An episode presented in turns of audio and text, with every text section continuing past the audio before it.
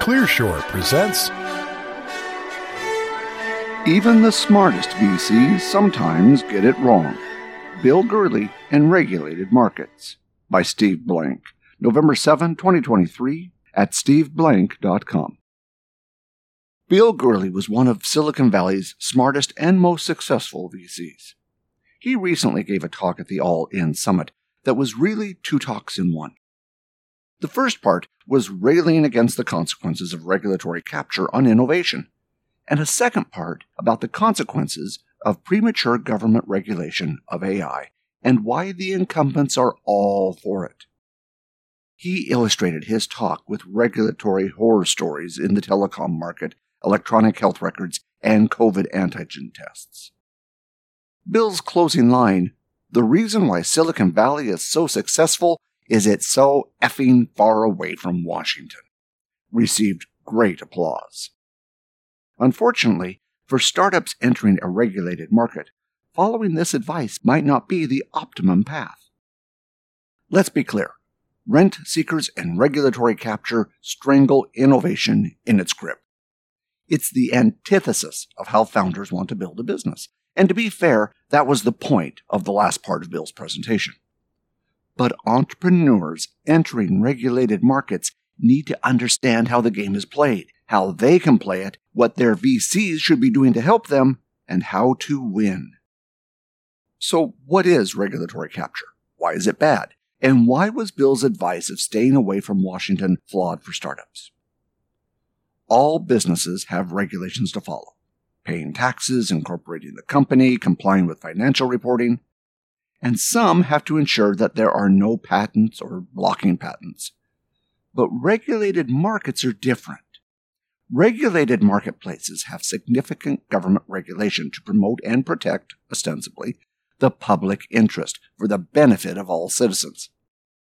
A good example is the regulations the FDA, Food and Drug Administration, have in place for approving new drugs and medical devices.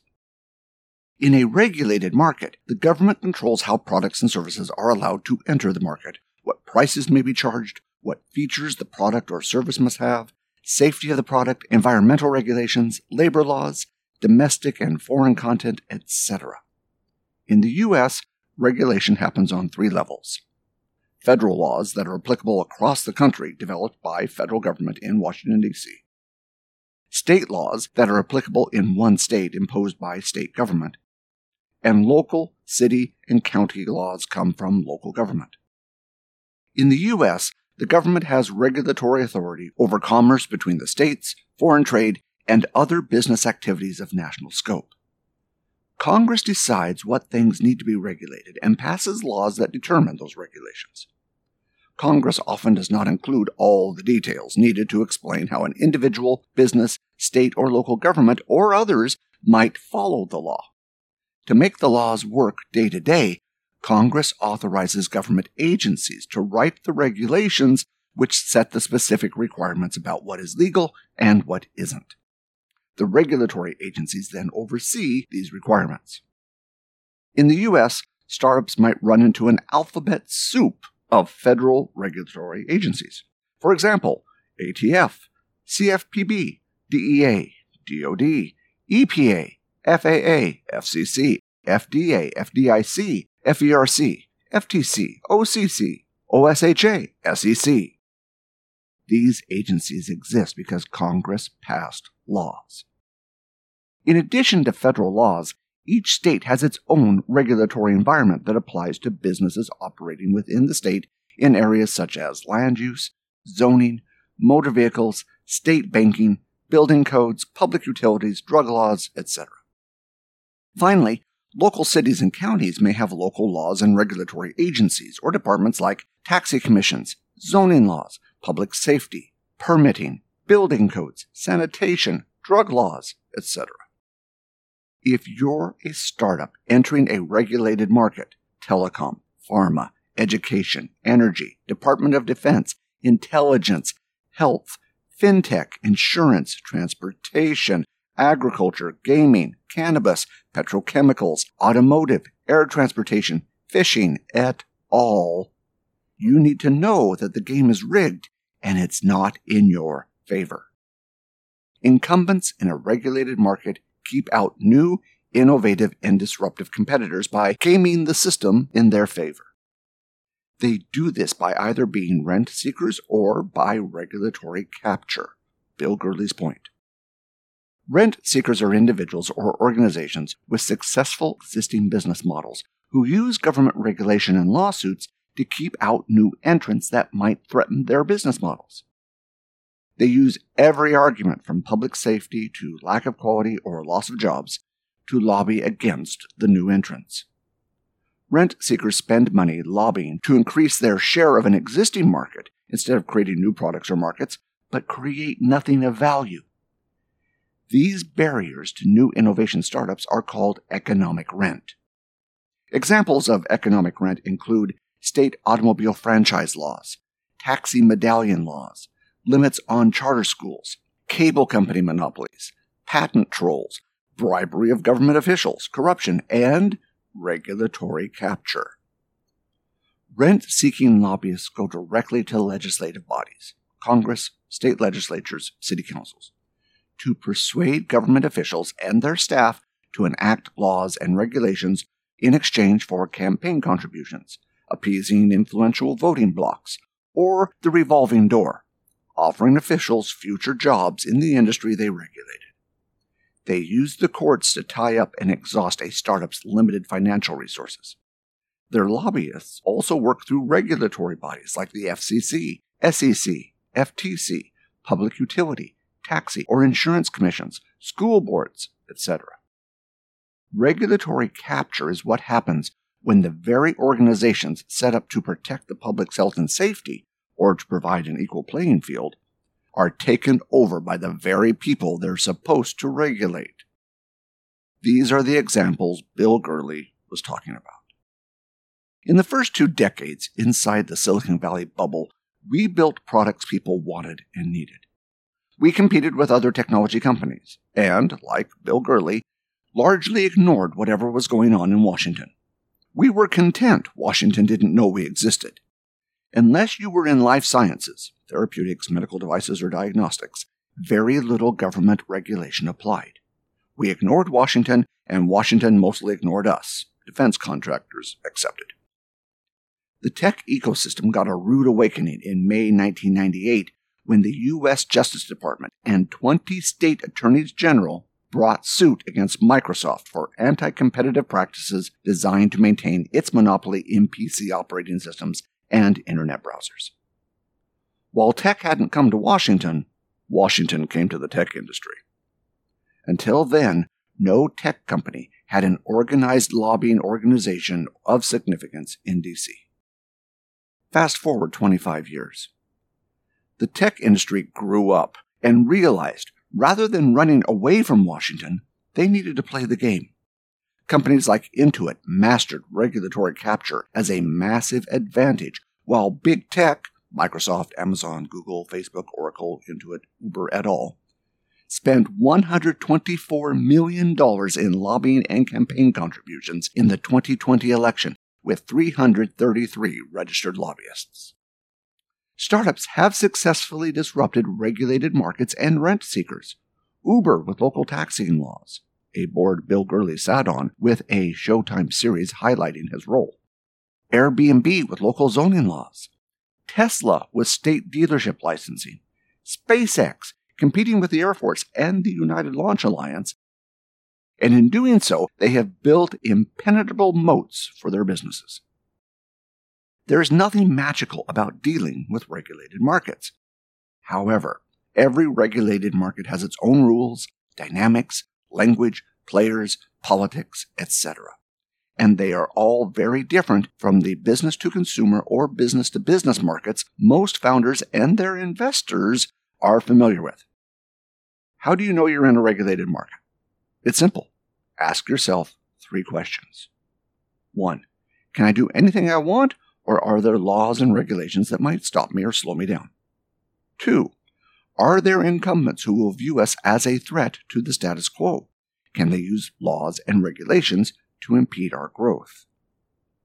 And three, do you understand how the regulatory process works? For example, Do you just fill out an online form and pay a $50 fee with your credit card and get a permit?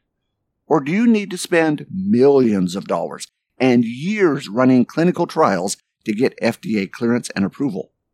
And are these approvals good in every state, in every country? What do you need to do to sell worldwide? The first step is to understand what you're up against. Who are the incumbents? Who do they influence? How much are they spending on influence? Who are their lobbyists? And what are their messages? And most importantly, how are they going to stop you from scaling? Next, figure out who are the other stakeholders, saboteurs, rent seekers, influencers, bureaucrats, politicians, and regulators. As you get out of the building and start talking to people, you'll discover more and more players. You'll discover that the interests of your products and users versus a regulator versus an advocacy group, key opinion leaders, or a politician are radically different. For you to succeed, you need to understand all of them.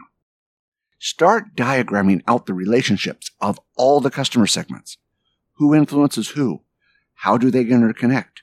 What laws and regulations are in your way for deployment and scale? How powerful are each of the players? For the politicians, what are their public positions versus actual votes and performance? Follow the money by using opensecrets.org. If an elected official's major donor is Organization X, you're not going to be able to convince them with a cogent argument. And most importantly, start asking who are the best lobbyists and advisors in this market? The book Regulatory Hacking has a diagram called the Power Map. The diagram may be simple or it may be complex, and there's no possible way you can draw one on day one of your startup. You'll discover the players as you get out of the building and start filling out your value proposition canvases. While this sounds complicated, entering a regulated market should be a strategy not a disconnected set of tactics, or worse, obliviousness. You need a lobbying and government relations strategy from day one. Draw a strategy diagram and share it with your board. What regulatory issues need to be solved? In what order? For example, do you beg for forgiveness or ask for permission? How do you get regulators who don't see a need to change to move? How do you get your early customers to advocate on your behalf? The books, The Fixer and Regulatory Hacking, give examples of regulatory pitfalls, problems, and suggested solutions. Most early stage startups don't have the regulatory domain expertise in house. Get outside advice at each step. Hire advisors from the inside industry, but use them to make you smarter, not just outsource the work. Having a meeting or two with a congressman or contributing to their campaign might get you a return call, but only sustained engagement via money and an on the ground presence in DC will move the needle. Eventually, you'll need to build an in house team to manage regulatory affairs. Choose VCs who have experience in operating in regulated markets, not those who hope it stays away. Have them tell you how they helped other companies in their portfolio succeed, pitfalls to avoid, and the lobbying resources they can bring to bear. You and your board need to be in sync about the costs and risks of getting into a street fight entering these markets. Strategic choices about asking for permission versus forgiveness, public versus private battles. Tactical activities can include influencing key opinion leaders, political donations, advocacy groups, and grassroots and grass tops campaigns, etc. Finally, as an innovation ecosystem, VCs, their limited partners, and startups, we need to do a better job in insisting in transparency in government, calling out rent seekers and regulators who no longer regulate, and try to keep government from premature regulation of new innovation. For the majority of regulators and policymakers who want to make the system better, we can help shape policy by educating them on why the products and changes we are proposing make the world a better place.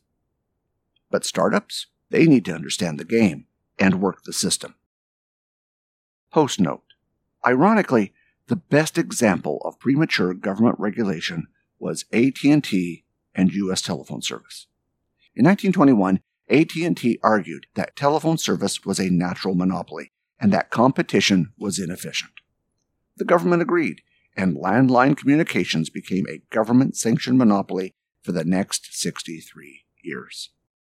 Innovation in telecom outside of AT&T died, and the industry could only innovate as fast as AT&T approved.